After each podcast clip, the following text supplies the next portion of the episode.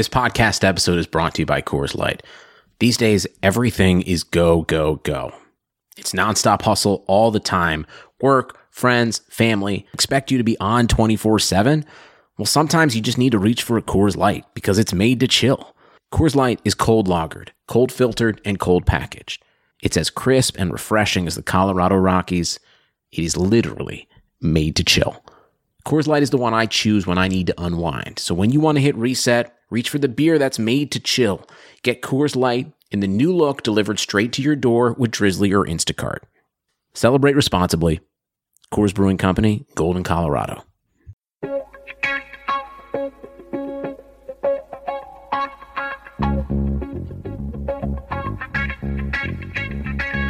Karlsson, Karlsson, världens bästa Karlsson. Karlsson, Karlsson, hoj här kommer Karlsson. Karlsson, Karlsson, ingen faktiskt, ingen annan Karlsson spelar jag så bra som mig. Karlsson, Karlsson, Karlsson scores! Karlsson, seven goals for, oh yeah! Världens bästa Karlsson.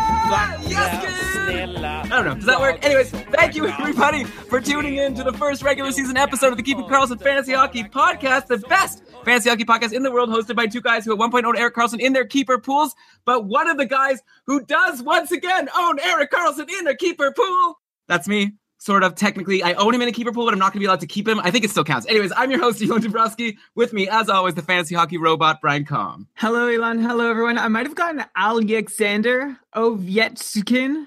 I, I think there were there was ample opportunity than seven goals, yes. Anyway, good job, as always. And I'm really excited for this brand new episode of the podcast. We have all the information that you are thinking about and wanting to know, and uh, are also not yet thinking about, but should be thinking about from the first few games of action in this N H L season.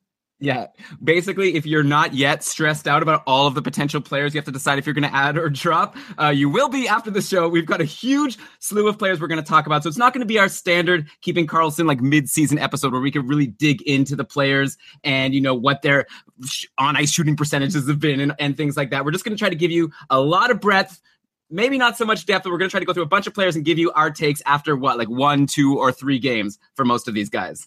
Yeah, it's really tempting to react to what's happening, but I am not, or I'm trying not to react to the wild first few games of the season. It's always good to have like a, a couple low stakes streamers at the bottom of your roster, so you have fodder to drop for the most enticing and exciting free agents who have those one or two real standout games to start the year. But just the, the thing I need to say before we get started with anything is I am not seriously revisiting or revising any of my projections from before the year started. We know things are wacky to begin the year. Defensemen, goalies, coaches, they're all adjusting to how things are going to work this year for their teams. And forwards are the ones who get to pounce all over that looseness and disorganization that reigned supreme for the first couple of weeks. And this isn't just anecdotal or a hunch I have. Let's compare the stats so far this year to last year. We're averaging three point two three goals per game. That's up to what it's been the last uh, many years at the mid two point seven. So we're seeing like an extra half a goal per game. We're seeing three more shots on goal at least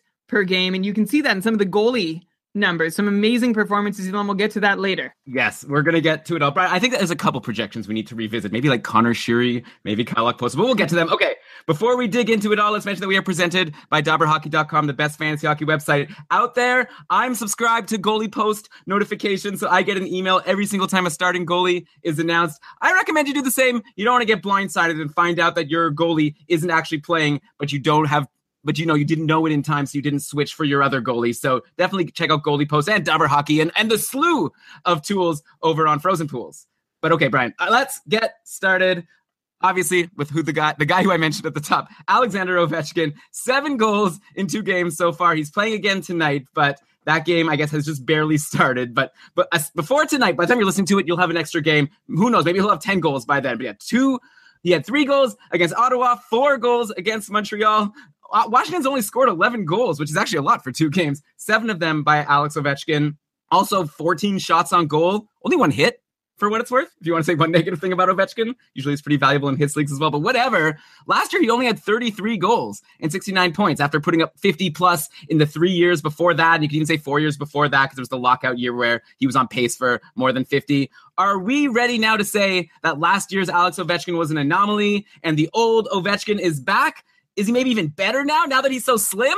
Yes, Skinny Ovi is in the house, as he's been lovingly called by some of our patrons in the early days of the season. And I was expecting Ovechkin to bounce back, but I wish I could have predicted this. Of course, it's silly to talk about what this means for his whole season, whether you want to sell high on him. Like, who in your league is going to knowingly buy this high on him? Obviously, you can ask for the farm and try and get it reasonably, with all the hype that's surrounding him. But if you can deal him for like someone who's uh, Connor McDavid or Sidney Crosby, I think I still would, but no, you're going to be giving up a whack of shots on goal in the process. I'm not expecting seven goals every two games from Ovechkin, but I'm certainly expecting a return to almost form from previous years. Last year, I'm convinced, was way too much of a drop-off than we should have expected, even if you're thinking about Ovi aging.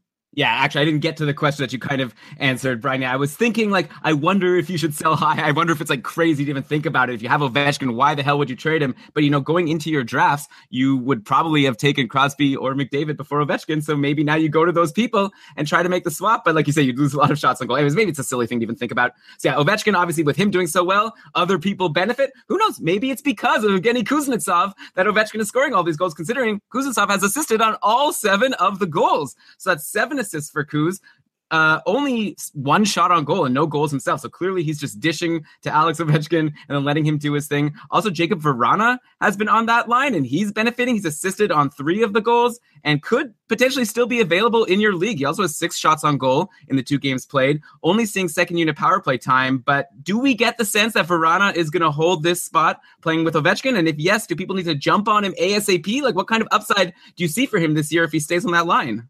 As long as Skinny Ovi is flying, I can't imagine Barry Trotz is going to touch a thing with that line. You have a brand new line. Why switch it up now? fifty points if Vrána can hold the spot is what I think he's capable of. I do want to see his shot taking continue, though. As we mentioned last week, he had big but inconsistent bursts of shots on goal during his time in the bigs last year. So I want that consistency to start showing. He came in with a bang last year. He had nine goals in his first three games, and it petered out aside from big wow moments every so often. Like I said, so I'm looking for consistency. But we're going to talk about a lot of these guys who you didn't know at the start of the season or were, were fringe draftable, or there were so many unknowns.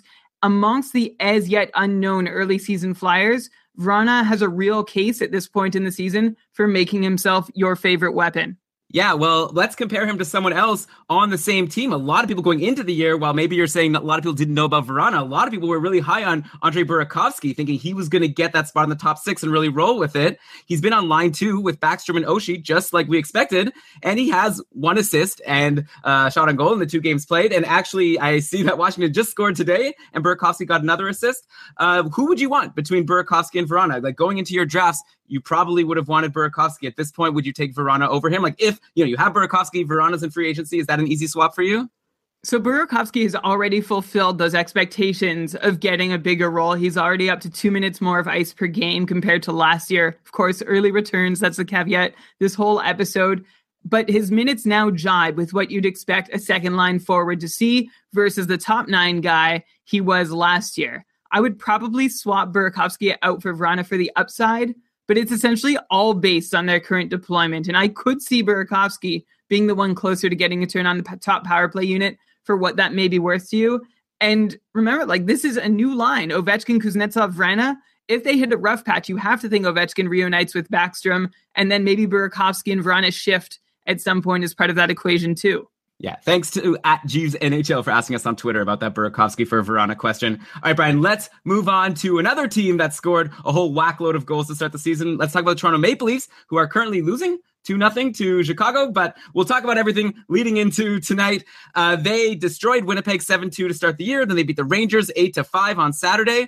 Their fifteen goals have been more by committee than Washington's goals, who were all scored by Ovechkin pretty much. So like Hyman, Kadri, Marlowe each scored two, and then there was like nine people who each scored one goal. By the way, everyone, we told you about Hyman being someone that could do something playing with Matthews and Nylander last week, and uh, he's been doing pretty well so far. So hopefully you listen to us. But anyways, yeah, J V R, Marner, Bozak have been playing together at even strength, and on the power play, all have three points so far. Bozak actually is probably the one you could maybe get. He's owned in only fifty-four percent of Fantrax leagues, even though he's on this good line. And he was on this good line last year. Like last year, Bozak put up fifty-five points in seventy-eight games. I feel like no one was projecting him to do this again, but maybe should we, like, should we expect him to at least match his production from last year?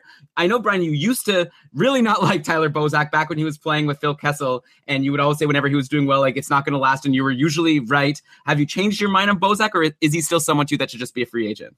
So before I even answer that question, I just want to give everyone a tip. If you're assessing what the Leafs have done, if you're like, what am I supposed to do with these fifteen goals they've scored? I know it's not going to continue.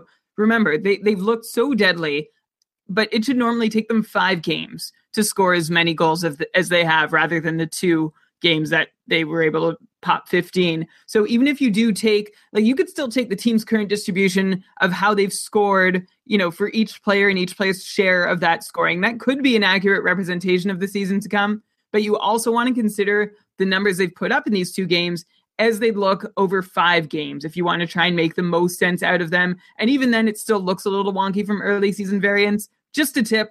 Anyway, answering your question about Bozak, Elon, why why not? Why shouldn't he hit fifty-five? The thing with Bozak is that his on-ice shooting percentage has bounced around wildly over the last five years or so. He was up over ten percent with playing with Phil Kessel for a couple years. Then he fell down to six percent for Kessel's last year in Toronto and another after that. Then he bounced back up again above ten percent in on-ice shooting percentage last year. But essentially, for the last five seasons, the picture I'm trying to paint of Tyler Bozak is that an average on-ice shooting percentage has eluded him. He's either been a couple points above or a couple points below the league average number that we generally expect. I honestly don't know what exactly that means, but I do know that I have called for some on-ice shooting percentage-related regression from Mitch Marner, his line mate, so it would be kind of hypocritical or at least inconsistent of me to spare Bozak the same treatment, which is why I'm actually going to downgrade from the fifty-five I initially said in my answer, Elon. I'm going to say He, uh, Tyler Bozak is reliable for fifty points, especially since he's still playing with J V R and Marner, and he has the upside for more is what I'll go with to, to get him to fifty-five. Obviously, if he can spite the on-ice shooting percentage gods again this year. Yeah, so, okay. Basically, he's someone that in a really deep league, he should probably be owned. In a shallow league, if you're saying fifty points, it's probably like you're going to add him in dropping depending on if Toronto has a good schedule. They're playing today. They're playing Wednesday. I don't know. And then after that, there's a bit of a break. Uh, another name I want to bring up from the Leafs is Patrick Marleau, who has come out really strong playing with Kadri and Komarov at even strength, and then Matthews, Nylander on the power play. So pretty good deployment, at least on the power play. Leafs have a pretty solid top nine, it's looking, at least in these first two games. But yeah, Marlowe had two goals on five shots versus Winnipeg, then a power play assist versus the Rangers and one shot on goal. I remember back when I talked to Chris Wassel in the summer series, he suggested this exact scenario. He said, Marlowe might come out strong for the Leafs, and he said, maybe you should draft Marlowe and then sell high while you can. And now here you go. He's come out strong. Do you concur that now's the time to sell high on Patrick Marleau? Like, is his value higher now than it will be for the whole rest of the season? Or maybe will he go back to being the fifty-seven point guy that he was like three seasons ago? I am all about selling Marleau high here. If you were one of the people who drafted him, likely against our advice, you could reap the benefits. Uh, or you could still think that we're wrong and hold him continuously. But Marlowe is on a Leafs line that's going to be tasked. He's with Kadri and Komarov. They're going to be tasked with some of the tougher minutes this year, which is going to be interesting to see because historically, Patrick Marleau has been a guy who doesn't really hurt or help his team significantly in the shot attempts battle. But I guess if he doesn't end up with Kadri and Komarov, where else does he slot into the lineup? Anyway, I'd be looking for more power play specialist type offensive numbers from him, which should put him closer to fifty than sixty, to say the least. Even fifty might be a tad generous, depending on how many power play opportunities the Leafs see and how successful and useful Marleau's able to make himself on the top unit. Okay, yeah. So if you have Marlowe, definitely don't drop him at this point. He's doing well. But see see what you can get. There's a lot of Leafs fans out there. Who knows what they'd give you? Might as well at least put him on the block and see what offers come in. Then you can tweet at us, at Keepin' Carlson. We'll give you advice on whether we think you should take it. All right, so let's go to another team that has scored a whole ton of goals, including two tonight so far, the Chicago Blackhawks. They started their year with a ten one win over Pittsburgh and specifically Antti Niemi, at least to start the game. And then they beat Columbus five to one on Saturday. Like I said, they're already winning two nothing today. Some interesting line combos rolled out by Chicago to start the year for these first two games. In game one, Patrick Kane lined up with Nick Schmaltz and Ryan Hartman. Like, who had in the preseason predicted that Ryan Hartman was going to be on that Patrick Kane line? But anyways, Schmaltz had two goals and an assist versus Pittsburgh, but then he got injured at the start of the Columbus game. Unfortunately, he's still injured. We don't know yet exactly how long he'll be out. He's probably worth stashing, I think, if he's still available in free agency. Apparently, Patrick Kane was very high on playing with him. It sounds like Kane wants to play with him. I don't know how much that's worth, but I'd imagine if anyone has some sway in the Chicago Blackhawks locker room in terms of line combinations, it's probably Patrick Kane. Anyways, Alex DeBrincat took that Schmaltz spot after being in the bottom six in the first game.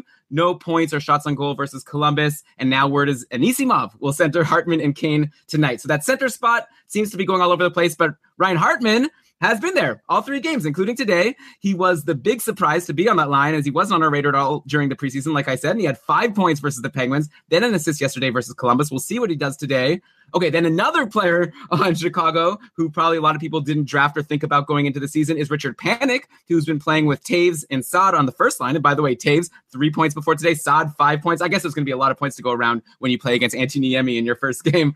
Um, yeah, Panik has scored in both games and has taken four shots in each. He also put up an assist versus Pittsburgh, so he's been really good.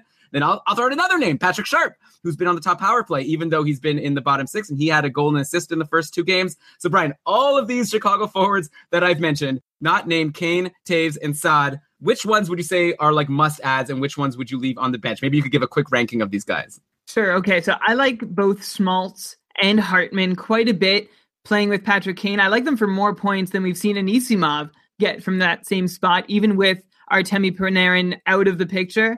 And just any questions about Chicago deployment, I really expect a revolving door through the first couple weeks as Chicago seeks and searches and mixes and matches looking for their optimal lineup.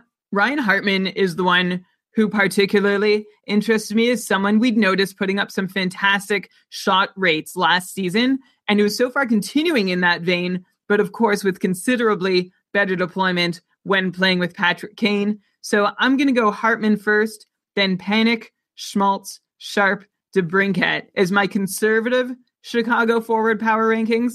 And if I want to swing hard for my Chicago forward power rankings, I'll reorganize them just a little bit. I'll go Hartman still first, then Schmaltz, Panik, DeBrincat, and Sharp. Okay, so if you're saying if you swing hard, you're still having Hartman first? Yeah, he's first either way. I think I might have Schmaltz first, actually. Why? So- Because I think he's more likely to be centering that second line. I think Hartman's more likely to get bumped at some point. But we'll see. I, I, I have a feeling Schmaltz is going to be there. He he was looking really good. But I guess so was Hartman. That's fair. Okay. Uh, by the way, Dave is mentioning in the chat that they took away the Burakovsky assist. So if you're listening tomorrow and you're like, why did you say Burakovsky got an assist? He didn't. Maybe he didn't. Okay. Let's now go to another team. Let's go to the team that was on the wrong side of that ten to one shellacking, the Pittsburgh Penguins. Definitely an interesting three games so far for them. Matt Murray led in five goals on thirty-four shots against Saint Louis to start the season in a five four loss. Then there was that ten to one loss to Chicago where Niemi led in four quick goals. Then he got pulled, and then Murray led in the final six goals on thirty-one shots. So that was one of those things. It's always tricky in fantasy. Do you leave your backup? Do you leave the goalie who's not playing in your lineup, you know, just in case he gets brought in? In this case, people who didn't expect Murray to hurt them or help him that day ended up like destroying a lot of people's matchups. I don't know, Brian, do you have a quick take on that strategy? Like when you're, you get what I'm asking, right? Yeah, it depends what you need. Like it, it, you would want to, if you want to protect your goalie stats, then no, depending on whether it's the starter or the backup, of course. You can have a little more faith in starting Matt Murray when he's not scheduled to start than starting Antti Niemi when he's not scheduled to start. Or uh, I, I like to usually go for it. I, I put my guys in there, especially when I'm looking for games to play. I think you manage it. You you just pretend what would I want if they are starting and make sure you do the same thing, even if your guy isn't supposed to get the nod. Yeah, I guess there's examples on either side, right? Like we had this bad Murray situation, but then we also had Jaroslav Halak. I think it was in the first game of the year, like Greiss really blew it. And then Halak came in and like, you know, stopped all the pucks for the rest of the game. And then today, actually, Chad Johnson sucked on Buffalo. And then Leonard came in and, and let stopped all the pucks, you know, after he came in. So hard to say. Anyway, okay, back to Pittsburgh. So first of all, Niemi sucks. Right. We actually had a really fun patron cast last Thursday where we were discussing Niemi before the game started. And then uh, it was really fun as the game started, just seeing goal after goal against Niemi, just confirming my prediction from the preseason that Niemi won't be in the N H L by the end of the season. That's my prediction. Anyway, okay, let's talk about a bunch of these Pittsburgh guys. So first of all, Niemi, like I said, forget him. How did Pittsburgh not claim Calvin Pickard when Vegas dropped him? They clearly need a backup. They had a chance there. We'll get to Pickard later. Okay, Conor Sheary, Brian, let's talk about him. He got demoted to the bottom six during that Chicago ten one loss, and he stayed there on Saturday, and then he's been skating as an extra at today's practice, apparently, so he couldn't even be scratched for the next game. Not good for Conor Sheary. He started the season playing with Crosby and Guentzel. We thought he had a good chance to repeat his numbers from last year, but now it's kind of starting to look like last year's playoffs, at least at the start. Very nervous about him. I think I'm changing my projection, so I'll be interested to hear what you say about him. Then on the other side, the guy taking his spot has been Brian Rust, who is playing now with Crosby and Guentzel. He put up two assists in that last game where he played with them to go along with his two assists in the first game of the season. He also got second unit power play time in the last game. So my question to you, should A, should people be rushing to drop Conor Sheary, and or should people be rushing to add Brian Rust? Do you think this will last? If it does, is Rust someone that needs to get on people's rosters immediately? What kind of upside do we see with him? Very bad news for Conor Sheary. I was going to say worse news for his owners, but no, it's probably personally worse news for Conor Sheary, of all people. I added him the game that he was demoted for, like hours before that, thinking I was brilliant. Didn't work. If you're looking at Brian Rust instead, though, I would not swap Sheary out for Rust because, as we've said previously, Brian Rust in that spot, even next to Crosby, is still only reliably good for about half a point per game, while Sheary still maintains a lot more upside. I have to think that the longer-term vision for Sheary is to get him back involved in the top six, though at the same time, by my count, this is the third time in three seasons that he's dropped out of that spot for one reason or another. I would rather hold my breath on Sheary than running to Rust, or at a more compelling free agent than Rust if I'm to drop him. I think you can do better on your free agent wire. I don't know. Uh, I think I might have to do my second respectful disagreement of the night. Uh, playing with Sidney Crosby, there's not many players who I think like immediately launch someone into fantasy relevance, but playing with Sidney Crosby, I think that's one of those guys, and Brian Rust is definitely someone that interests me at this point. We'll have to see. We'll revisit next episode. Yeah, I'm just saying, we, we talked about before what he was able to accomplish with Crosby, even in that plum spot, and it was not a lot more than a forty-five point pace. So yeah, great deployment. But some guys you have to adjust for what they've been able to do in the past in that spot. But yes, you were very respectful in your disagreement. So I appreciate that. Thank you.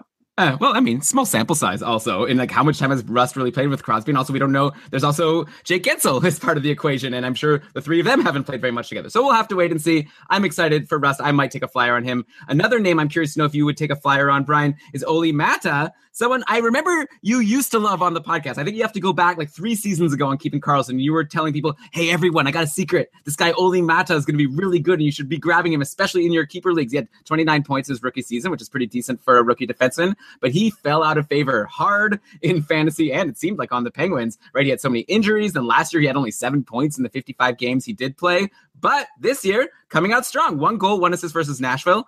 Two goals and one assist overall. His ice time also went up to uh, twenty-one minutes in the last game after being in, you know, sub twenty before that. Could he become fantasy relevant this year? Should people be looking at Olli Määttä? No. No, they shouldn't. I, I don't remember loving him as much as you said I loved him. There was a time where he was getting some surprise power play deployment in that rookie season where we said, ah, well, we'll see where this takes us. But I think we started him with a clean slate the next season, saying you don't want him unless you know he's getting power play time. And that's essentially how his career has played out. He averaged eighteen minutes a game last year and had only played sixteen and seventeen minutes in his first two games, respectively, before seeing twenty-one minutes in that Saturday night contest with Nashville. But before you read into that as a deployment bump for Olli Määttä, look at the ice times from that game for Pittsburgh defensemen, and you will see five blue liners, all with at least twenty-one minutes as they shared Ian Cole's workload amongst them after he left the game with that grotesque mouth injury.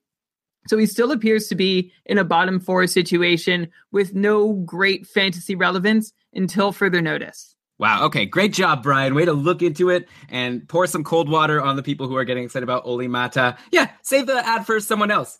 Uh, okay. Uh, one more guy in Pittsburgh, I guess I should mention. Looks like Patrick Hornqvist will be back in the lineup. He's been practicing. But the interesting thing to me is it looks like he won't be bumping Jake Guentzel from the first power play, at least according to today's pa- practice. Hornqvist was still on the second power play, Guentzel on the first power play. So great news for Jake Guentzel if he gets to hang on that first power play, even with Hornqvist in the lineup. Yeah, did you notice, by the way, those Hornqvist for Bozak rumors that swirled really crazily, but from no legitimate source for like eight hours before opening night? People were talking about it like it was a done deal. Kind of like those rumors today that Shipachyov wants to go back to the K H L, then right away he tweeted or something saying like, that's not true. Yeah, we're going to get to that. But but like that, the Hornqvist thing, it didn't happen, uh, which actually, just to focus on Hornqvist for a second longer, it's probably unfortunate for him. We talked about him at the end of last year as someone who might be able to benefit from a change of scenery. In the short term, if he can't work his way back into a meaningful scoring role with the Penguins, he remains fantasy irrelevant, mostly. It's still even hard to say as a guy who had that scoring upside in Nashville, had it when he arrived in Pittsburgh as a sixty-point player, and then like his role has changed.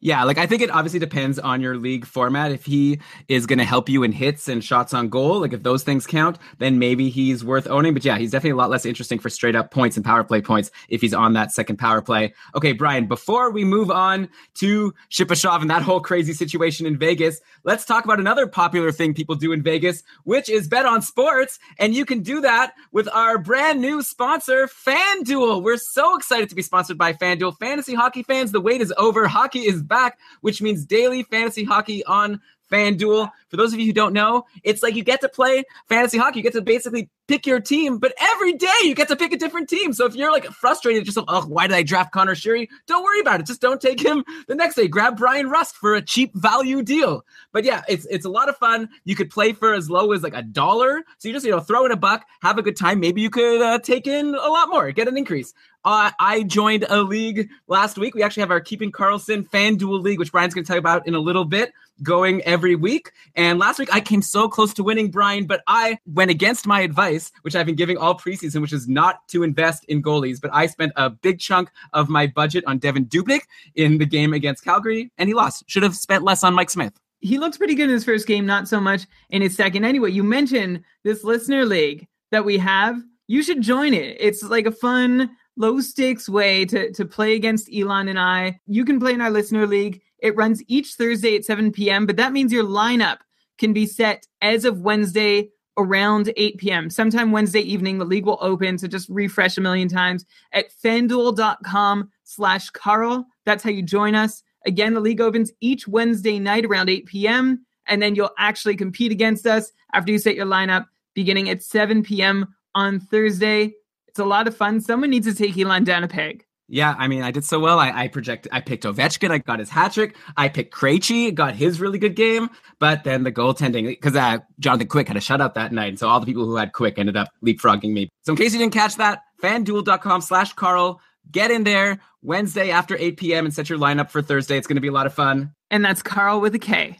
Okay, yes. So, Brian, let's move on to Vegas now. So, lots of crazy stuff have happened this week for the Vegas Golden Knights. Let's try to get through it all. Vegas, they waived Calvin Pickard. The whole story there is actually Boston waived Malcolm Subban. So, Vegas took Subban. Then they waived Pickard. Then Toronto, the Pickard cleared waivers, but then they ended up trading Pickard to the Leafs for a player and a pick or something. So, whatever. The Leafs now have Calvin Pickard. Vegas's backup goalie is Malcolm Subban. So, F Y I, I'm sure Subban's going to get in some games at some point, though Fleury's done really well in the first two games, so, you know, I don't expect Subban to be very relevant. But anyway, okay, this is the tip of the iceberg for Vegas roster talk this week because they, I guess, have too many unappealing players that they drafted and they couldn't trade them all. I'm talking about in the expansion draft. So they ended up having to start the season with both Vadim Shipachyov and Shea Theodore in the minors just so they wouldn't have to lose all these other guys for nothing, which is kind of crazy because those are the two guys who we thought might be fantasy relevant this year on the Golden Knights, and neither of them are playing. So this is a disaster for anyone who drafted these guys because you can't put them in I R spots. They're just hanging on your roster, wasting a spot. Brian, what should Shipachyov and Theodore owners do at this point? Do you drop them, or do you think they're worth holding on to until this all gets straightened out because their upside is so high? Any sense of how long all of this can take? Yeah, so for the rumors that Vadim Shipachyov is going to the K H L, as we alluded to earlier, I will believe it when I see it. His agent, Peter Svoboda, the legendary Habs defenseman, one of my first favorite players ever for some reason, he's already denied the report. But even if Svoboda hadn't denied it, again, it's not something I'm about to buy so quickly. And as you sort of mentioned, Elon, what an embarrassing situation for Vegas all around. What a terrible start to a franchise. Imagine how hard it is to explain how hockey works to their fans to start with. Not to say anything about Vegas fans. I'm sure they're wonderful. But like the stories, I remember when they went into Nashville and Atlanta, there were all these fan education campaigns. This one just got a lot more difficult. You've got your first line center and your top billed offensive defenseman toiling in the minors on paper, while general manager George McPhee figures out how to rid himself of the guys he accumulated because of his apparent misread of what the trade market for them would be, which he probably should have seen coming when he was only able to flip Mark Methot for as much as he got back. I think that was back in July, Elon. And one of the suitors for him was the Sens. They were just trying to trade like a third round pick. Anyway, I guess you hold on to Shipachyov and Theodore in your league. If their projected production would still put them a step ahead of the next best free agents, it's kind of tricky since both are essentially brand new commodities in brand new deployment on a brand new team. But you can take some short-term pain for some hopeful long-term gain while they, their agents, and Vegas management continue trying to work out the quiet things that no one ever knows. Yeah, I guess it, I would just add that it kind of depends on your league and how tight it is and like how hard it's going to be to make the playoffs. Like, Brian, in the cupful, there's only six out of fourteen teams that make the playoffs, and the top two teams get a bye, which is so valuable to get that bye. And it might be like one or two standings points that makes the difference. So it is tough to hold on to one or two roster spots, you know, being wasted. I, I don't know. It's a tough decision. I guess it also depends, like you said, like who's in free agency, how much of a downgrade are we talking if you drop these guys. But yeah, I wish I could help you. This really sucks. Um, okay. The crazy thing with all of this is that Vegas has still won their first two games. Two to one versus Dallas, two to one versus Arizona in O T. Three of their four goals have been scored by James Neal. Neal, the guy who had a disappointing twenty-three goals and forty-one points in seventy games last year in Nashville. All of a sudden now he's got three goals in the first two games. Do you think he's going to comfortably best his numbers from last year? Can he do better than his forty-one points in Nashville? Now that he's in Vegas, he's playing with Cody Eakin and Perron, though perhaps that all changes once, if slash when, Shipachyov arrives. Of course he can. He's going to get much better deployment than he saw in Nashville as a declining shooter, and he's going to get back into a role where he's thrived for years, albeit as a younger, more capable shooter. So I, I don't know how high he can get. Again, fifty points seems to be a reasonable cap of your expectation for anyone playing for Vegas this year. But he is certainly emerging as the guy who might be the best own, as long as Shipachyov's in the minor. At least we had sort of had Marchessault tab for that role. But to his credit, James Neal is, is running away with it. Yeah, I think if you have Marchessault at this point, you could probably drop him. I don't know. Tell me if that's premature, Brian. I don't really care much for him. I also saw Riley Smith was going to be projected to be the top line, top power play with Shipachyov. Obviously, that change in his value goes out the window. Right now, it's looking like you just want James Neal and uh, Marc-Andre Fleury, who has been better than I expected he would be for sure. If you go back to Shmore Goaliesborg, I said, eh, don't worry about him. But no, like, maybe Vegas is going to be an okay defensive team. At least they seem to be in these first two games, though they have been against, well, Dallas is a team that normally scores a lot of goals, and then Arizona. So I don't know, like Fleury's looking really good. Maybe there's going to be a lot of saves for him to have. Like, am I just like reading too much into two games? Is Fleury the same guy he was going into the season as he is now, in your opinion, or have you gotten higher on Fleury at this point? I'm no higher. I'm Marc-Andre Fleury. Maybe that's not fair. As like I backed him a lot as a regular season goalie who is very capable and underappreciated for the Pittsburgh Penguins, but I just don't see things keeping up the way they are in, in Vegas. They've squeaked by a couple matchups. Fleury stopped how many shots, Elon? More than forty, and at least one of them. I don't have the numbers right in front of me. I don't see that continuing all season long, especially in the absence of a capable backup who might be there in Malcolm Subban. But from what we've seen so far from Subban, it's not a capable backup situation. Okay, and I guess I'll throw out one more player you could look at in Vegas. If your league counts blocks, maybe take a look at Jason Garrison. He's put up six in each of the first two games for the Golden Knights. He's getting twenty-plus minutes of deployment, obviously better than what he was getting in Tampa Bay. And obviously they're letting in a lot of shots, and he's blocking a lot of shots. So maybe that's something that will be a consistent source of blocks for you. Jason Garrison, throwing it out there. Yeah, and I'll also throw out there in the meantime, while Shea Theodore is down in the minors, quote unquote, it looks like Colin Miller and Nate Schmidt are the power play quarterbacks, with Colin Miller being the one on what looks to be the better unit. It's hard to call it a number one power play unit, but it's probably the better one in Vegas.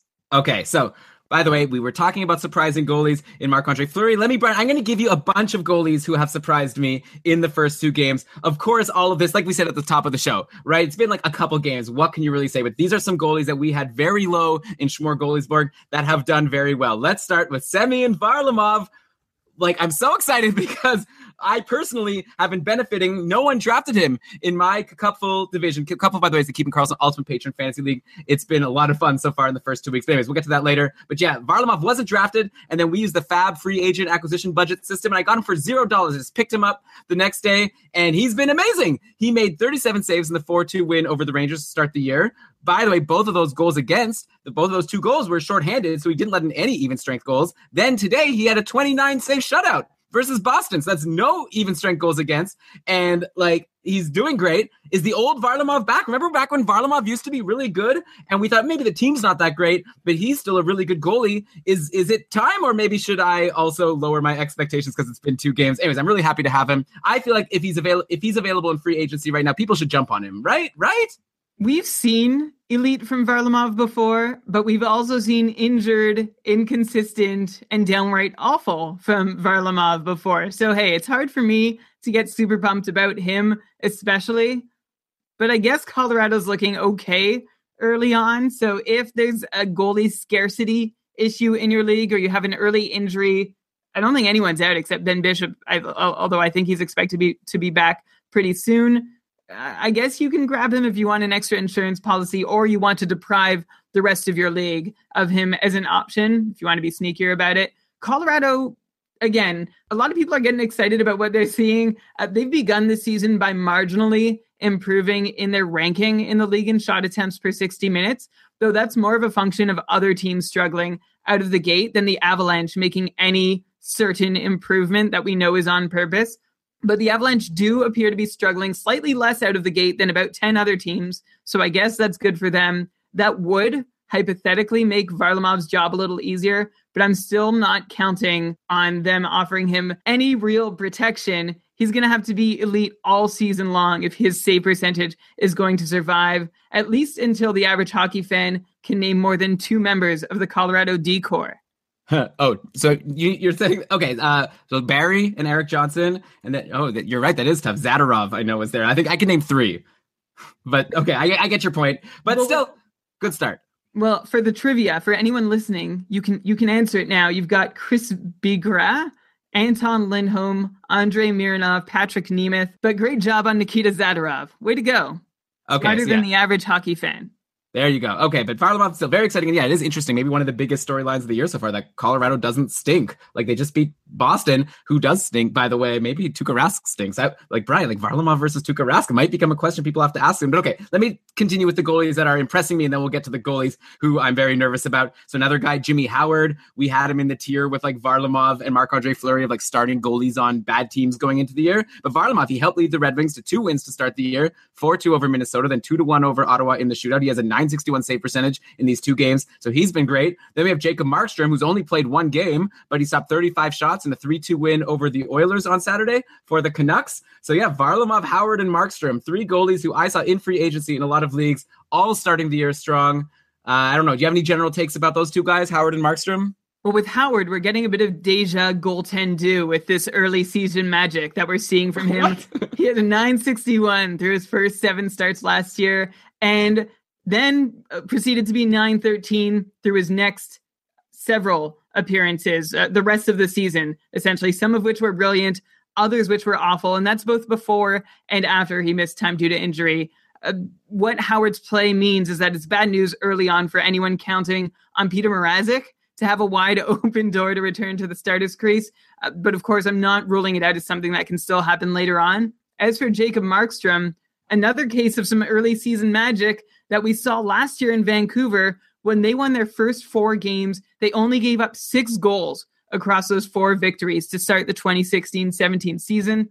Then the Canucks proceeded to be the Canucks, dropping nine straight, averaging three and a half goals against through that span in a very yucky Canucky kind of way. So I think what you're asking me, Elon, really is whether I believe any more in Vancouver or Markstrom or the Red Wings or Jimmy Howard more than I did one week ago at this time, just because of how they've played recently. My answer is no, I do not, but I'm keeping an open mind more so with Howard than with Markstrom. Of course, yeah. Classic Brian answer. Two games are not going to sway you, but definitely I, I like your what you said before. You snuck that in. There's this strategy in fantasy hockey that you could just pick up these goalies just so no one else can, and then you could have dibs, and maybe for a week or two you have you know, more goalies than you were planning to have. But at that point, if they still do well, maybe you could trade one, get a nice little profit for him. And if not, then you drop him and whatever. You had an extra goalie for a week. So something to consider if your free agency list basically has Howard, Markstrom, and then a bunch of backups. Maybe you do want to just grab Howard and Markstrom and don't let anyone else do it. Uh, okay, Brian, let's go to the other side of the coin here. Some goalies who have been brutally bad. And then maybe as we go through them, you could talk about whether maybe, I don't know, if, if Varlamov is available, if you would swap one of these guys for him. Let's start with Steve Mason. A guy who you used to like, but I think you've told me you're you're done with Steve Mason now, right? He got pulled in his first game versus Toronto after letting in five goals on twenty shots. He then stayed in for all six goals against versus Calgary on Saturday in the six three loss. Hellebuck will be playing today against the Oilers. Who knows if he'll be able to do well. Maybe he'll be able to steal the job, but Mason has not been good in his first two games with Winnipeg. Like, is there any reason for Mason owners to hold on? After years of pumping Steve Mason's tires, sic transit gloria, glory fades. It's been too long since he's been as good as I've always talked him up to be. He's at the point where he needs to show me what he can do instead of me having to refer to numbers that are further and further behind us in the rear view mirror.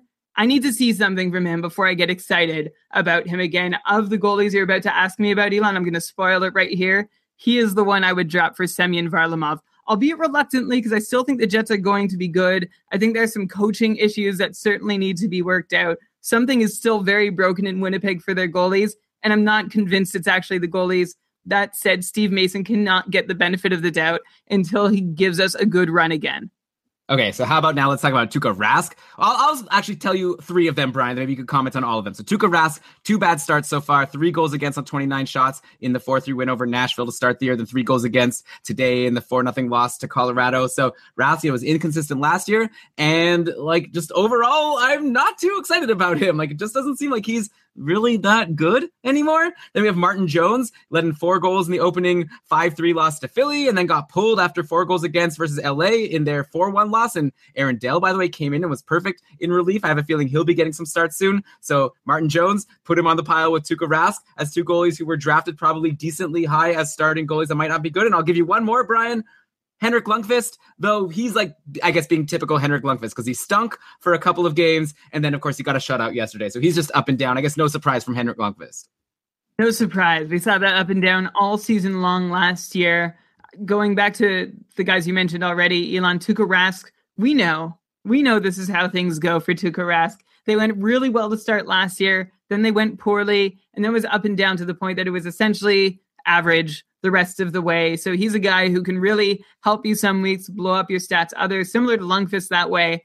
And then as for Martin Jones, you've got to look out for Aaron Dell. If you own Jones and are counting on him for starts, I sure hope you have a plan B and or plan C in place. I called it before the season. I don't want to be right, although I kind of want to be right. Of course I want to be right. That's a silly thing to say, although I wish Martin Jones the best. Oh my God! In the twenty seventeen eighteen season. Why? Aaron oh, so you, you Aaron Dell wanna... is my pick for the most likely guy to replace his starter by the end of the season.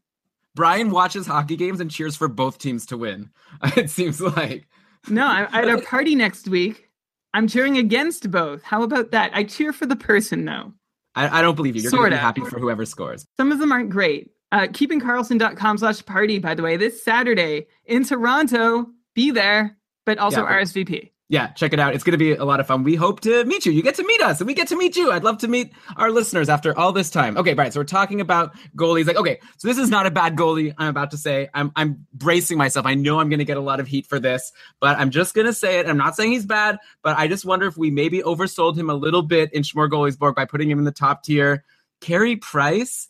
Uh, is he really like a top tier goalie at this point? Like, yeah, he did well versus Buffalo and the Rangers, but uh, he got shelled by Ovechkin, right? And the thing is, the Habs seem to not be like a good team. Like, the thing is, like, Price is fine and he's going to keep doing well. And I'm sure he'll be an above nine twenty goalie for the most part this season, but the Habs aren't very good. And I don't know if he can help them win enough games to make him a tier one goalie. Like, their defense, it seems like it hurt them to lose Markov. Like, who do they have back there? You talked about how on Colorado it's hard to name the defenseman. You know, it's not that much better in Montreal, it seems. Or maybe I'm wrong. I don't know. I'm just getting the sense that I would rather have maybe one of our tier two guys from Schmore Goaliesborg than Carey Price, like maybe a, a Crawford or a Talbot or a Frederick Anderson. Like, all these teams I think will win more games. I don't know if it's worth it to get Price over those guys. I wonder. But then the question becomes, if you agree with me, like, do you sell high now if you have Carey Price? Because, you know, there's still people who think of him as like an elite tier one goalie, and maybe now's your last chance to get like a really good return from him. Or am I wrong? And like, maybe should non-Price owners be going after him right now because for some reason I'm dumb and he's actually really great and you should try to get him if you can? Before you softened your take about maybe he's just like the difference between him and Crawford and the next tier doesn't justify the difference. Before you softened your take with that, I was about to tell you that this is a very early candidate for your worst take of the season. It could still be up there. I might still be being a little kind to you. Buy low on Carey Price. If Elon owns Carey Price and is in your league, buy low. Like, if you think, okay, if you think you can downgrade Carey Price to Devin Dubnyk or Corey Crawford or one of those other guys, and in the process, you get a more significant upgrade at forward or defense, and your goalie categories are like in the cupful, they're two out of seven, or if they're three out of eight, whatever. Sure, uh, the difference between Carey Price at the end of the day and that pack of goalies might not be as significant as the difference between the skaters that you can involve in that kind of swap. But Elon, Carey Price is a tier one elite goalie. I'm not worried. We've talked a lot about how it doesn't really matter how good Montreal is because Carey Price is going to win thirty games by himself and the Canadians can help him win a few more by their virtues. Remember, early season, lots of new faces on the Montreal blue line this year, not to mention the sort of new one behind the bench. It's crazy to make the leap from Carey Price being elite to being non-elite at this point, and I certainly shouldn't need to tell you that. You're a host of the Keeping Carlson Hockey podcast. You know right. this.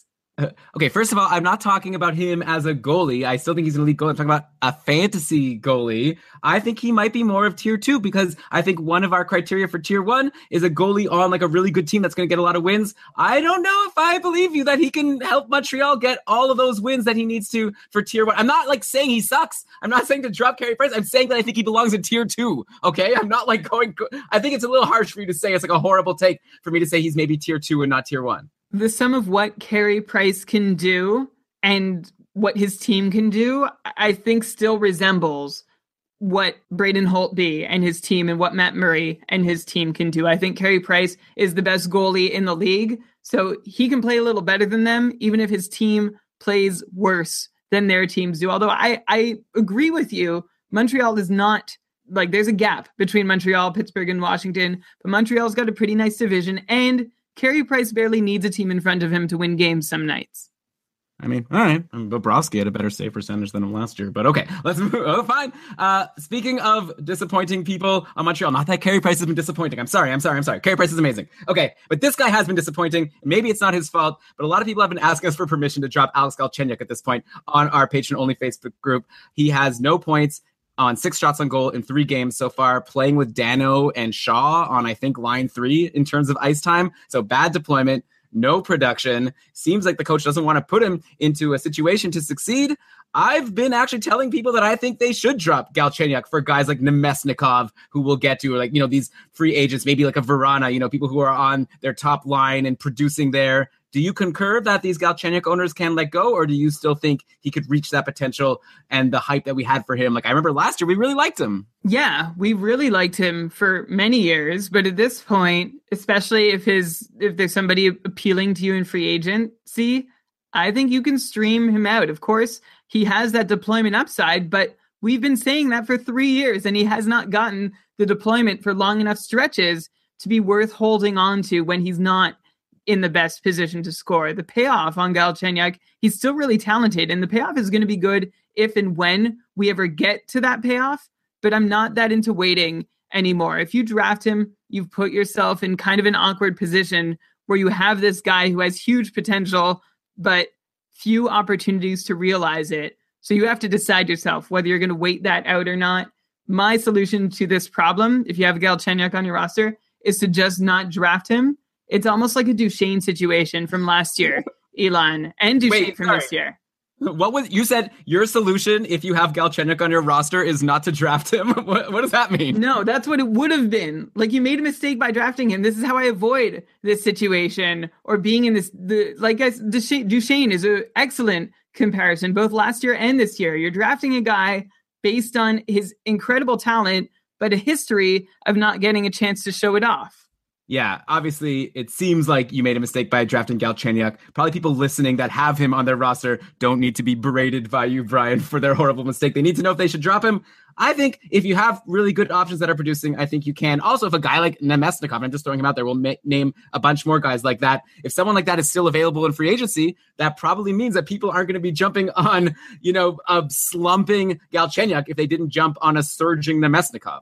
Hey, man, you reap what you sow. Okay, you you suck, actually. Any listener who has Galchenyuk, you you suck at fantasy hockey. no, no, that's not. But no, just joking. But okay. You need your bed, so lie in it.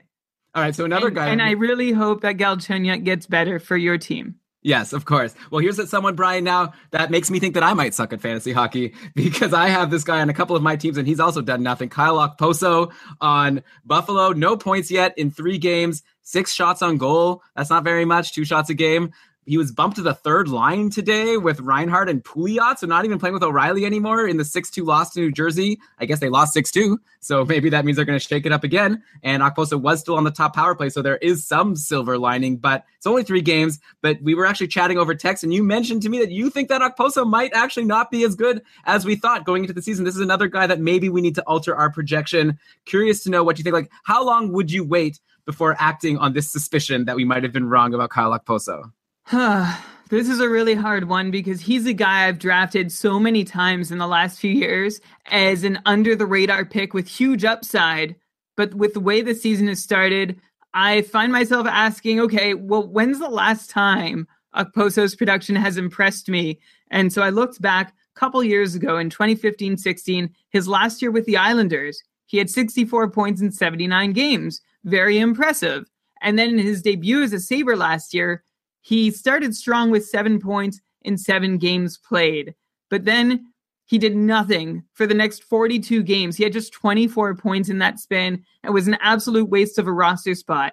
He did come on late with fourteen points in his last sixteen games of the season, but even that, that puts him up to thirty-eight points over fifty-eight games after the first seven games of the year. Anyway, I'm getting into a lot of numbers here. What I'm saying is that the entire body of work has been wanting, even though he's had a couple strong runs. I'm not loving Okposo's inconsistency. I still wish him to be a solid scorer with sixty-point upside, but the opportunity in Buffalo certainly just isn't there right now for him with the most recent line combinations. And remember also that Okposo was a splashy acquisition by what's now the previous management regime in Buffalo. It was Tim Murray and Dan Bylsma who were around when he came to the Sabres, and Okposo has no connection to the current G M and coach Phil Housley. They have no loyalty to him. As you can hear, I'm pretty down about Okposo, so just watch him. I guess he's someone who's on my roster who I'm sort of treating like a Galchenyuk, someone I feel like maybe, just maybe, I can drop him. And if I'm quick enough to re-add him again, I can reap the benefits when he does end up in a good position. But for now, I think I'm still going to hang on for another week. Yeah, well, Brian, we both have him in our joint league, and we were chatting today. We didn't pull the trigger yet, and we still can. We have him on our roster. And Paul Stasny, top line, top power play, Paul Stasny is just sitting there in free agency, doing pretty well. We'd also have to drop Shipachyov, though, because we have him in an I R plus spot, and he's no longer eligible for that. So that's a decision I'm mulling over, if we just drop Shipachyov and Okposo to get Paul Stasny. That's the kind of decision I guess a lot of people might be making right now. Maybe you could give Okposo, he has still three more games this week. Maybe give him those three games, see if he could get back in the top six. If not, I have no room for bottom six people on my fantasy rosters, even if they're on the top power play. Like, I don't want Sam Gagner on my fantasy team, okay? All right, but anyways, on the other side in Buffalo, how about that? Evander Kane, he had an assist and eleven shots versus Montreal, then two goals and assists and eight shots on goal in the six three loss to the Islanders. And then even though Buffalo kind of stinks and they lost again today six to two, he scored both of those goals and he had seven shots. So if you count it all up, that's four goals, two assists, and twenty-six shots on goal in three games. For Evander Kane, twenty-six shots on goal. He's playing with Eichel and Pominville at even strength, so a great line to be on. He's getting second unit power play time, so he is getting some power play time. He's obviously not the kind of guy that's going to help you a lot on the power play, but if he can stay healthy, and I know that's a big if, is he the odds-on favorite to lead the league in shots this year? Like, even higher than Ovechkin? Uh, or at least can he compete with him? It seems like he could. He takes so many shots. I also feel like if he could stay healthy all year, he should be a legit shot to score forty goals, right? Oh, and if that's not enough, he even had six hits today. So he's helping you all over the place. Yeah, he had not really registered much in the hits category, Elon, if I'm remembering correctly from his first showings. But Evander Kane is definitely the number one, is looking real good this year, guy on Twitter these days. Lots of tweets every time he plays. Oh, he's flying out there. He's looking better than ever. Watch Evander Kane. And it's all very exciting because these are things we've wanted to say about him for so long. It's been a while since we've been able to. And he can certainly do both of those things that you mentioned, Elon. He can lead the league in shots. And if he does, he's got a shot at forty goals, even though he's historically been a low percentage shooter. So it might not be as automatic as it would be for anyone else who matches his shot totals. But we know better with Evander Kane than to get ahead of ourselves with him. So if you own him, pat yourself on the back. Enjoy it now. Hopefully it lasts. If he's a free agent, snatch him up as soon as you can. If he's on someone else's team, try to make an offer, but don't offer the world. See if you can find an owner who is worried about his injury risk or inconsistency and is willing to sell high, but not that high. Brian, okay, sorry. This is going to be my third uh, respectful disagreement here. You're not going to get Evander Kane for a fair deal right now. He's, like, tearing it up. Don't, like, try to trade for a guy that's has twenty-six shots in three games and has, like, six points in three games right now. That seems like silly advice. If anything, I w- would have thought you'd say if you have him, sell high, if anything, if you don't think he's going to be able to keep it up and if you're worried about his injury risk. It'd be very hard to sell high on him right now because he could be healthy. It's like if Letang does this well, I guess you'd also try and sell high. So try and sell high if you own him, I guess. I don't know. I think hold him. I think he's good. I'm, I don't know. That's what I, said. I said I said hold him. And now you're telling me sell high. So I said, okay, I can see that. Then you go back to, you're just a contrarian. I guess so. Well, I, I was more responding to when you said to go after him if someone else owns him. But yeah, I guess you see what you can get for him. But it's very, very exciting.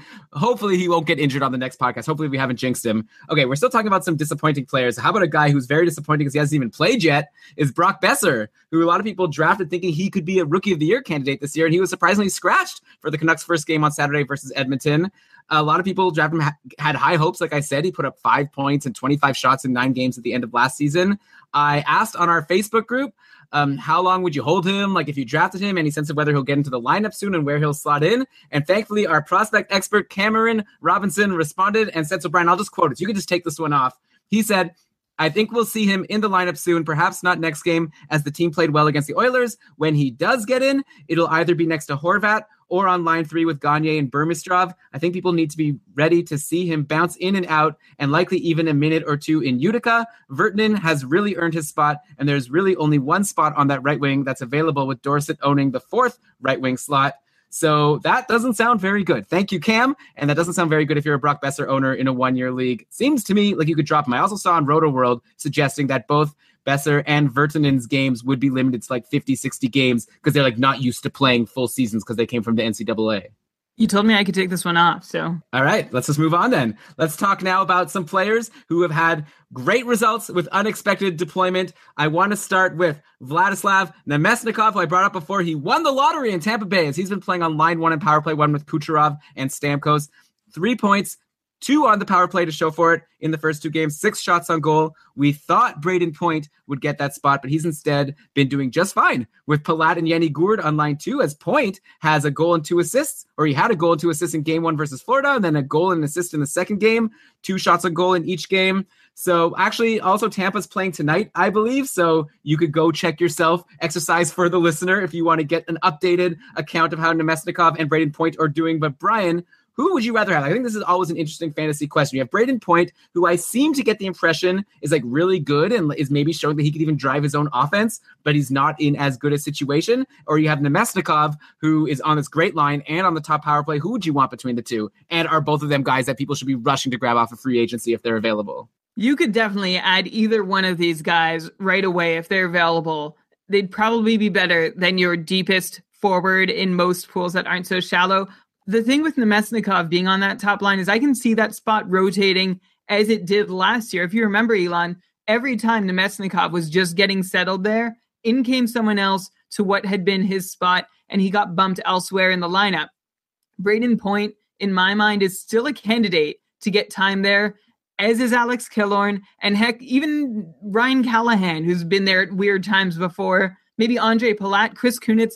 There are a lot of pieces in Tampa that we've seen shifted before, so I'm sort of expecting that to happen again. In the meantime, absolutely ride Namestnikov, and it's really great that Braden Point is still getting points away from that top line. I'm not sure how much a long-term sacrifice, though, I'd make to get Namestnikov, just because there's no plan B. If he doesn't end up on that top line, it's unlikely he's going to be.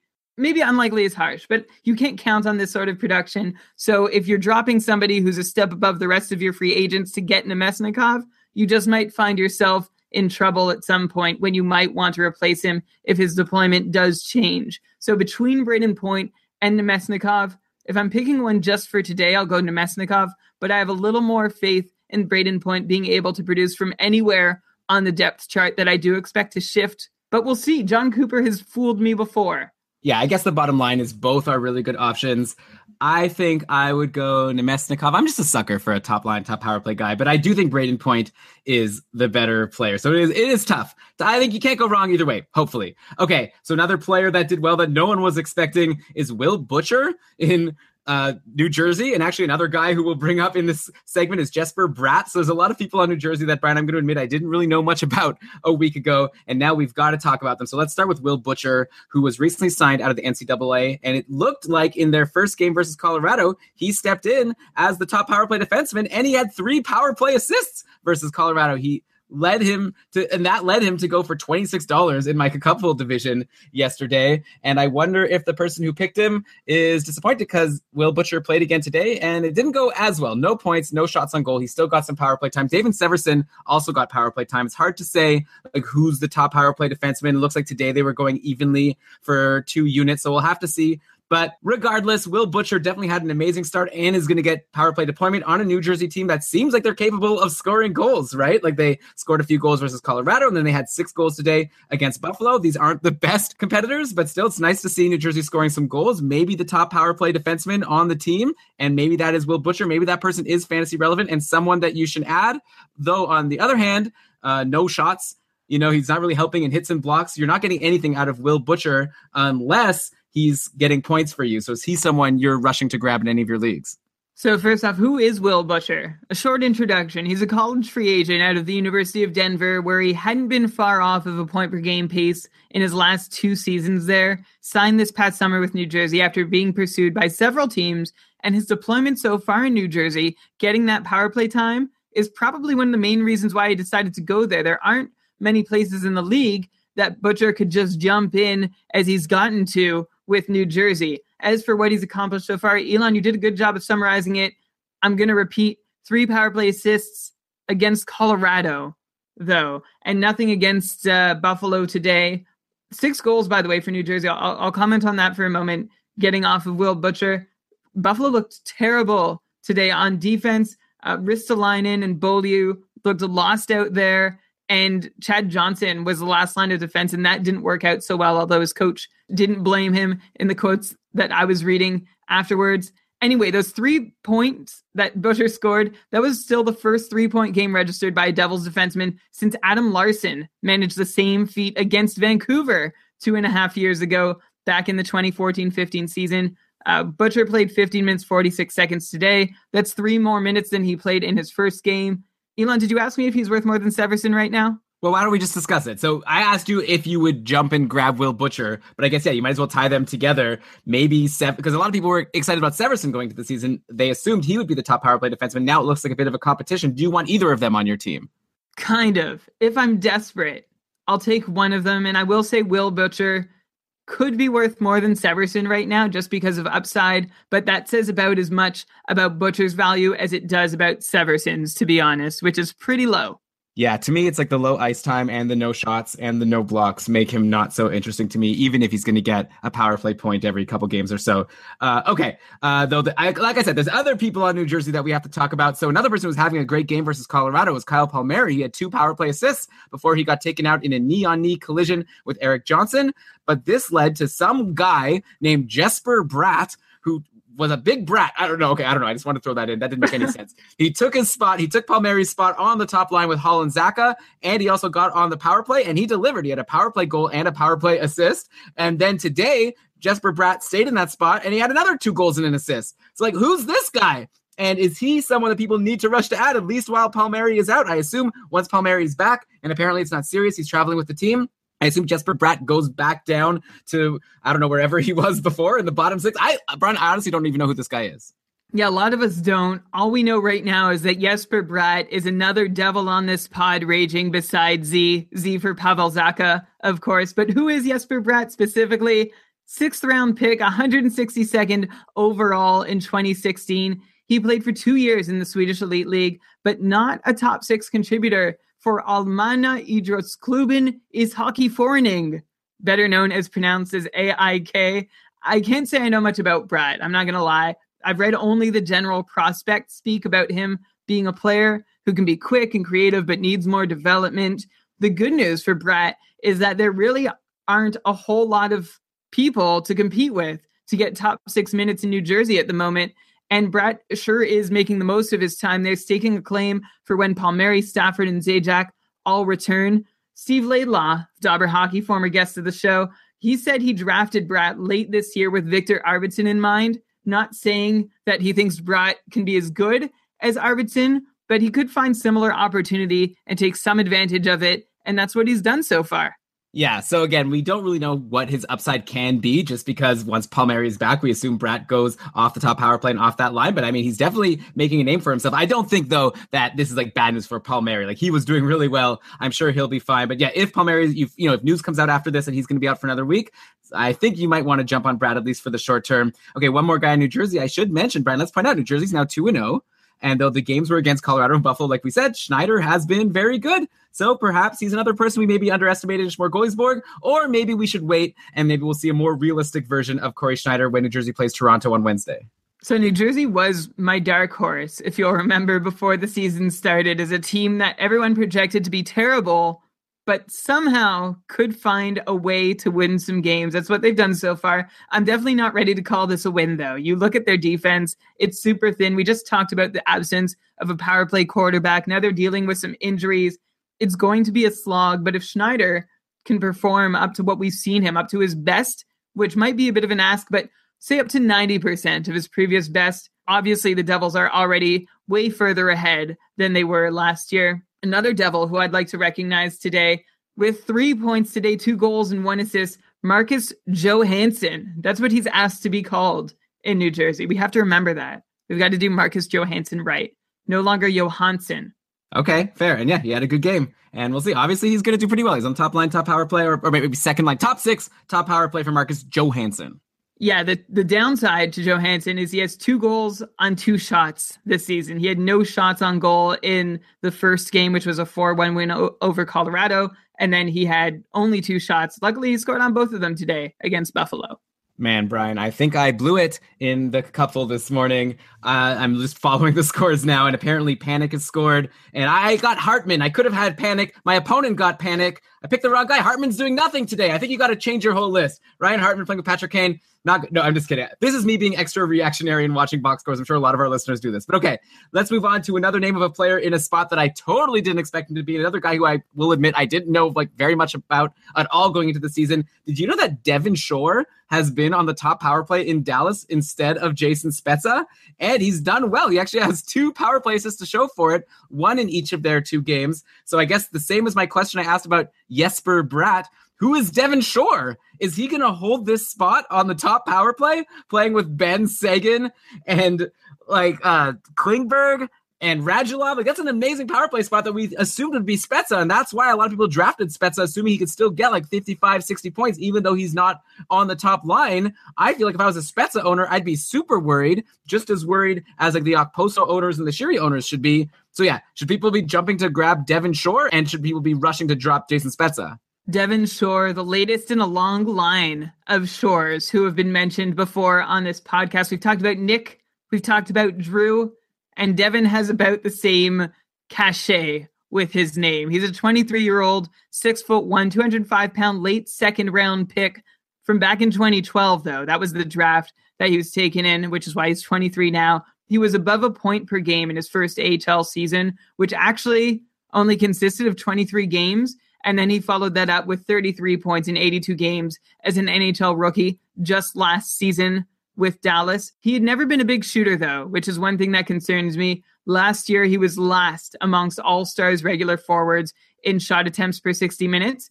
He has seen so far about ninety seconds more of ice time in the games he's played compared to last. And that's about all I have to say for now about him. We'll see if he stays there. I know I'd prefer to have Spezza in on that top power play unit, but it looks like Shore will at least get a squirt in the role he's in now.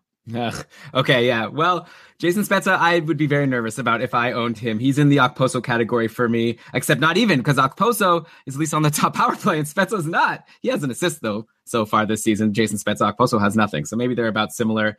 Uh, okay, by the way, on Dallas, Tyler Seguin has nineteen shots in two games. He was tied with Evander Kane going into today, so we'll see if he can keep pace. Maybe he, Evander Kane, and Ovechkin will be the three vying for the top shots lead until like one of them gets injured, and then the other two, it becomes easier. Okay, Brian, you know who's actually third in shots, or who was third in shots on goal going into today's game behind Evander Kane and Tyler Seguin, who were tied? And I guess you do, because you prepped for the show and you saw what I wrote. Yeah, Pavel Buchnevich. No, I totally, you say it. You say Pavel Buchnevich. No, it's not him. You even oh. read You even read it. Pavel Buchnevich doesn't take a lot of shots. No, it's Mika Zibanejad. Oh, though. Yeah, of course. Zibanejad had fifteen shots so far in three games, to be fair, but still, that's very good. fifteen shots in three games. Four of his fifteen shots have gone in, three of them on the power play. So Zibanejad's clearly enjoying being the top line, top power play center on the Rangers, and having Shattenkirk there certainly hasn't hurt. Like I said, Zibanejad has three power play points in three games. This is a great spot for him. It seems like there's like no competition. He's just going to be there all season long, maybe playing with Pavel Buchnevich and Chris Kreider, or maybe Zuccarello will take that spot. But yeah, like you said, or like I guess we're about to say, Buchnevich has been playing on line one with Zibanejad and Kreider, and on power play one with those guys and Zuccarello and Shattenkirk. And Buchnevich has two assists so far. So maybe he could be like a fifty-plus point guy potentially with this deployment. So basically, in conclusion, I should say, like uh, Zibanejad, you have to add. He shouldn't be a free agent in your league. He's looking really good. He even takes shots on goal, which I don't think a lot of people thought he does going into the season. But clearly he does, or at least he has so far. And then do you think if he's not available, if it's a deeper league and you can't get guys like Kreider and Zuccarello, do you take a jump into Pavel Buchnevich land? It's like we're trying so hard to pronounce his name right that we're just butchering it in the process. We've done it very... Anyway, uh, Mika Zibanejad, by the way, I'm not terribly surprised, even though I butchered my answer to you, my opportunity to act proud about knowing that Mika Zibanejad is taking a lot of shots this year. He started pretty strong last year. He was averaging more than three shots a game in October. That was his first nine games of the year. The rest of the way really cooled down, but there was that moment, and that moment is happening again to start this year. Buchnevich, by the way, good to get excited about him, good to keep him on your radar. But please remember, Buchnevich was not in Alain Vigneault's good graces, like for big chunks of last year. And he actually started the season with not dissimilar employment to what he's getting this season. The big question with Buchnevich is, will his minutes begin to fade as they did last year after a strong deployment start? In twenty sixteen seventeen, he started seeing occasional low minutes in his sixth game, beginning at his sixth game, and then you saw a drastic reduction in his minutes before game twenty. So if you want to take him for a spin, just make sure you're watching Buchnevich's time on ice numbers very carefully. Yeah, I mean, obviously in someone's rookie season, they're not going to have as good deployment as once they have some more experience. So not to say that the past, you know, is definitely going to predict the future, but like you say, something to watch, keep an eye on his ice time. I totally agree with you, Brian. But for people, you know, like obviously we'll have to see. It's a new year. Hopefully he's, you know, gotten into shape. One of these guys who in the summertime has improved himself. We'll see. Good start to the year. And by the way, Zuccarello, even though he was bumped from the top line, doing just fine on line two with J T Miller and Rick Nash, uh, like a goal, four assists in three games. Great stuff for Zuccarello. He's awesome. Okay, let's go to Philly now. Sean Couturier has held on to his primo spot, centering Giroux and Voracek. Not many people called this in the summer. You assume Giroux is going to be a center, but no, Giroux's gone to left wing. We'll see if he gets his, you know, left wing eligibility in fantasy platforms soon. But yeah, Sean Couturier becomes someone who's probably available in your league if he hasn't been snapped up already. And he has three points in three games, ten shots on goal. I imagine he should be at the top of people's watch lists, if not yet owned. Sure. Okay. Uh, another guy, by the way, we said all summer long that Evgeny Dadonov should be great on the top power play and top line in Florida, and we were not wrong. A goal and two assists in two games so far. I'm not even going to ask this question. Like, Dadonov should be owned in all leagues, no question. I feel like there's no reason why he should be a free agent in any league. Yep. Okay, let's go to Boston. Bergeron and Backes have been out, so Boston's been running some interesting lines. In the first game, they had Krejci with Anders Bjork and Jake DeBrusk, and they killed it in the first game. Krejci had three assists. DeBrusk had a golden assist. Bjork had an assist. Of course, this all got uh, washed away a little bit because today they all got blanked in the four nothing loss to Colorado. Bjork had three shots on goal, so that's something. But yeah, how high are we on guys like Bjork and DeBrusk compared to, say, Vrána and Hartman? Like, are these free agent guys to watch or people that should be owned, like, right now?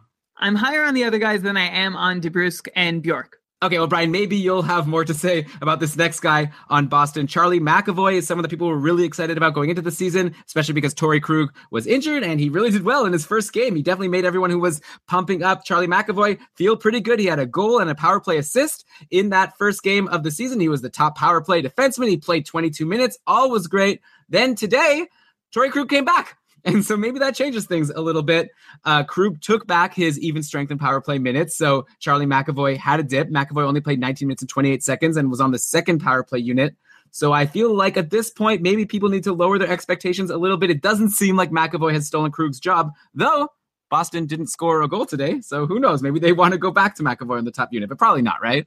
Probably not. Torrey Krug shouldn't have anything to worry about in terms of his spot being taken by Charlie McAvoy. But the operative word there is he shouldn't have anything to worry about. Of course, the Bruins know they have a sort of experienced, semi-proven to be capable replacement for Krug. But Krug is really one of my favorite power play quarterbacks and offensive defensemen with the amounts of shots that he puts on net and the amount of points he collects through assists, uh, lots of them coming from rebounds that come off those shots. So I am definitely in the camp of Torrey Krug. If you have Charlie McAvoy, you can hang on for another week if you want and see. But I really expect that Torrey Krug should be the guy who goes the rest of the way. Yeah, maybe McAvoy has upside to be like a Provorov, like still doing pretty well, even though he's not the top power play defenseman. But that would be also like really good. Like Provorov, I think, is helping you also in a lot of categories. We'll see what McAvoy can do. Maybe too bad we didn't do an episode after that first game, because then we could have said sell high at McAvoy because he had that first really good game. Yeah, yeah. And Provorov is probably a pretty lofty goal for McAvoy. So I am, uh, I don't think you need to hang on to him hoping he's going to be that good. Okay, so now let's go to Detroit, who, like I said when we were talking about Jimmy Howard, has had a really good start to the season. Mike Green had four assists, two on the power play in their first game. And then Mike Green had a more typical Mike Green game with no goals, no assists, and no shots against Ottawa. So I think that's his thing. He's sort of inconsistent, but he could help you in spurts with assists.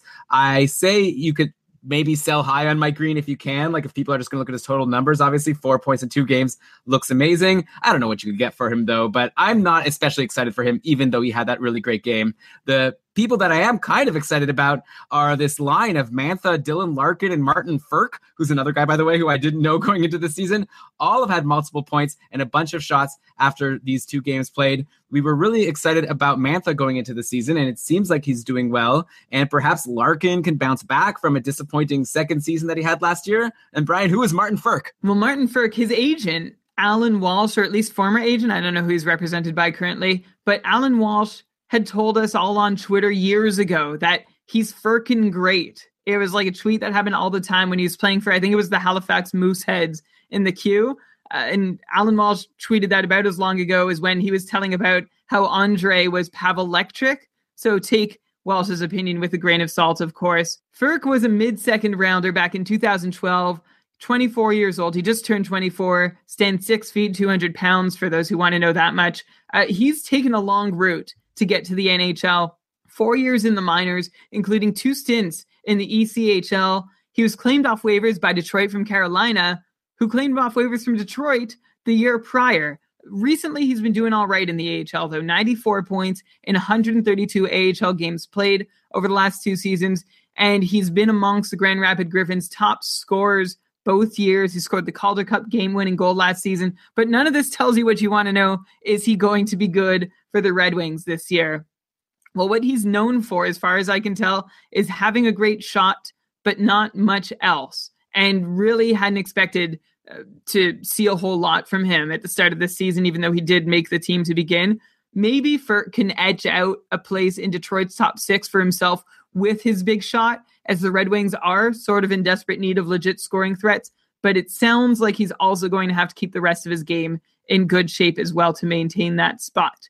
As for what you said about Mike Green, Elon, we referenced some early season magic before. He's one of those guys. Last year, he had seven points in his first five games, and then he was a thirty-five-point pace the rest of the way, which sounds decent, but there were still long, long spells of despairingly poor production, and we're definitely a far cry from what you expected after those seven points in his first five games. So I still expect this season to go the same direction. Maybe he'll start hot, but he doesn't have any new opportunity this year that he didn't have last year. So I'm not counting on more than a thirty-five-point pace for most of the way from Mike Green. And I think you mentioned Dylan Larkin, Elon, about whether he can keep it up now. I, he can. He's off to a good start. I'm not counting on him returning to what he was able to do in his rookie season, but I'm not going to count him out either. Yeah, I guess we'll have to watch and see how this line goes. Two games, it's really hard. We're doing our best here, guys. We're just throwing a bunch of names at you that you can add to your watch list. Again, maybe tweet at us, give us a couple more games, and we could try to help you out to make these decisions of who to add. Let's end the show, Brian, in Saint Louis. Great start to the year for this team. five four win over Pittsburgh, a four two win over Dallas, and then they won three two today over the Islanders. Lots of standouts so far, but the one who may be available in your league still is Vladimir Sobotka, who's been on line one with Stasny and Tarasenko. I don't think a lot of people called that. A lot of people thought maybe Schenn would play with Tarasenko, but no, it's Sobotka, and he has three assists in three games so far. No shots in the first couple of games, but four shots today. I'm not really sure if he's supposed to be a shooter or not. He hasn't been in the N H L for very long. He was in the K H L for a long time. Is Sobotka a guy you would take a flyer on as long as he's playing with Vladimir Tarasenko? Sure. Of course I would. He's playing with Tarasenko. That is a money spot to be, so go ahead.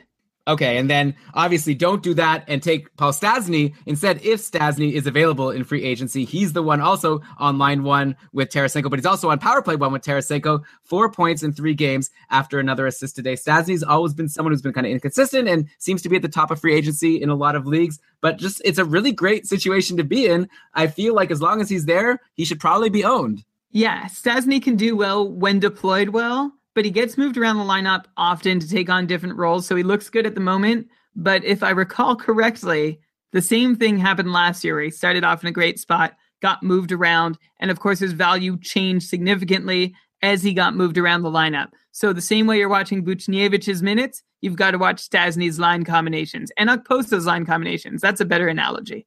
Yeah, so I think Stasny right now is definitely someone I would rather have over Kyle Okposo. The more we talk about it, so Brian, I think we should drop Okposo for Stasny in our Dynasty League. We'll talk about that after this. And it's called Dynasty League, but it's only keep four. The the guy who named this league is kind of, uh, well, whatever. He's doing he's doing his best. As Brian would say, I, w- I wish him all the best. But okay, uh, a guy who could potentially compete with Paul Stasny to be on that top line instead of him is Brayden Shen, who's having a nice start to the year himself. Four points in three games. Nothing today, though. But maybe Dauber was right with his seventy points.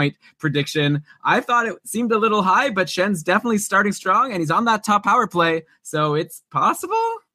No, I'm gonna I'm just gonna say I don't think it's possible. I get the spirit of the prediction. However, seventy points would, again, I feel like we've we've taken on. Thank you to Dauber for making this prediction and providing us with must be a combined like twenty-five minutes of content by now. It would be a real leap from Shen's career history to suddenly become a seventy-point guy at this point in his career. Yeah, he could have good deployment at even strength. Yeah, he could help on that power play. But remember, he's coming from a killer power play in Philadelphia, or what was often a killer power play in Philadelphia, and still just managed around the fifty-five-point mark with those power play points already. So he's going to have to take a huge leap at even strength to get all the way up to seventy. Okay. Yeah, you're probably right. But still, the people who drafted him must be happy at the moment, especially in a hits league, because he helps you there as well. All right, Brian, let's maybe end it. Last guy I want to talk about, guy I guess mentioned, Jake Allen. Another huge game today. Stopped forty out of forty-two shots to go along with his thirty-eight saves versus Dallas on Saturday. He's got a nine thirty save percentage in three games. If your league counts saves, he's probably helping you win that category. Like, it's worth like two starts from another goalie with these Jake Allen starts, looking really good. Uh, yeah. So he's one of the guys, you know, there was a lot of goalies we listed that I remember we had in our party tier in Schmore Goaliesborg of like guys who could be good, maybe will be, maybe won't be. Tuukka Rask was there. And I hope, I guess people who uh, drafted Rask over Allen are probably wishing they had Allen right now. Yeah. Yeah. Allen is the guy who could be good, but often, well, he doesn't choose not to be, but he really struggled last year at times. The interesting thing is that I thought Saint Louis would have their defensive game a little more together, and that if Jake Allen succeeded, it would be in low volume games more than high. Not to say he, he wouldn't excel in high volume games at all, but I just wasn't expecting him to need to stop forty shots on goal. Historically, that's not been the job of Saint Louis Blues goaltender. Good for him for handling it so far. I imagine things will settle down in Saint Louis, whereas, you know, I said the same thing about Colorado before, where it's high volume now. Saint Louis is more likely to calm down into reasonable shots against numbers. And that would be good for Allen. Well, I guess it depends. It's uh, it's good, but you know, it helps you get a high save percentage and a high number of saves if you're having a lot of shots against, but you have to be able to stop those shots. Could hurt your goals against average. So it kind of depends what stats you're talking about. But yeah, it would be good for the team overall and probably better for them to get wins if they weren't letting in as many shots. Okay, Brian, we've just talked about, I think, like fifty players at least. So I think that's a good time to stop it. What a fun first, not even week. It's been like five days of hockey and it's been a blast. Next week, we'll be back at you with a full week's show worth of content, but you can get content even sooner than next Sunday because patrons of Keeping Karlsson get a bonus show every week. So if you're a patron of Keeping Karlsson, you're going to get our special patron-only show this Thursday. So it's a program that we have out there for people to help support the show, and we give you a lot of perks. The extra bonus content is just one of many. So check it out, keepingkarlsson.com slash patron. We'd love to have you on board for this season. And if you like the show, check it out. You should also give us a five-star iTunes review if you haven't already. Well, I mean, I said you should. That might be a little strong. We would really, really appreciate it if you did. Those help us get noticed on iTunes. And the more noticed we are, the more listenership we get. And the more listenership we get, the closer we are to opening our premium craft beer and nachos restaurant. Yes, that would be great. Okay, so to recap, I guess that's it, right? Thank you, everyone, for listening. It's the first, you know, regular show of the season. I had a blast, and we'd love to hear your feedback, know what you like. You know, we've got a long season ahead, and we plan to just keep bringing you the content every single week, twice a week for the patrons. So once again, keepingkarlsson.com slash patron. If you could give us a five-star iTunes review, that would be amazing. And with that, Brian, let's cue the outro music. And why don't you go ahead and read us the credits? All right, I'm going to throw one more link out there before I get to the credits, Elon. FanDuel.com slash K A R L. Join us starting Wednesday night to compete against us Thursday in a daily fantasy contest. We would love to see you there. This episode of the Keeping Karlsson Fantasy Hockey Podcast was presented by Dauber Hockey and supported by our patrons including our most recent ones, Mike H, Kyle W, Arvind R, and someone with the username Xpingu. So thanks for that.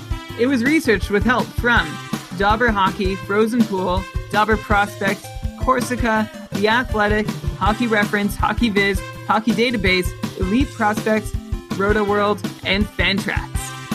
Great job as always, Brian. We'll be back with another regular episode next Sunday, seven p.m. That's our regular time. Moving forward, you can join us live, keepingcarlson.com slash live.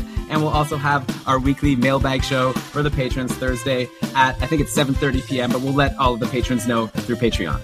Wait, Elon, you, you said something about an extra show this week? I said that already. What are you talking about? I'm teasing you. It's like the ninth time. All right. All right. Let's end, let's end it. That, good job, Brian. We'll catch you all next week. Until then, keep on keeping Carlson.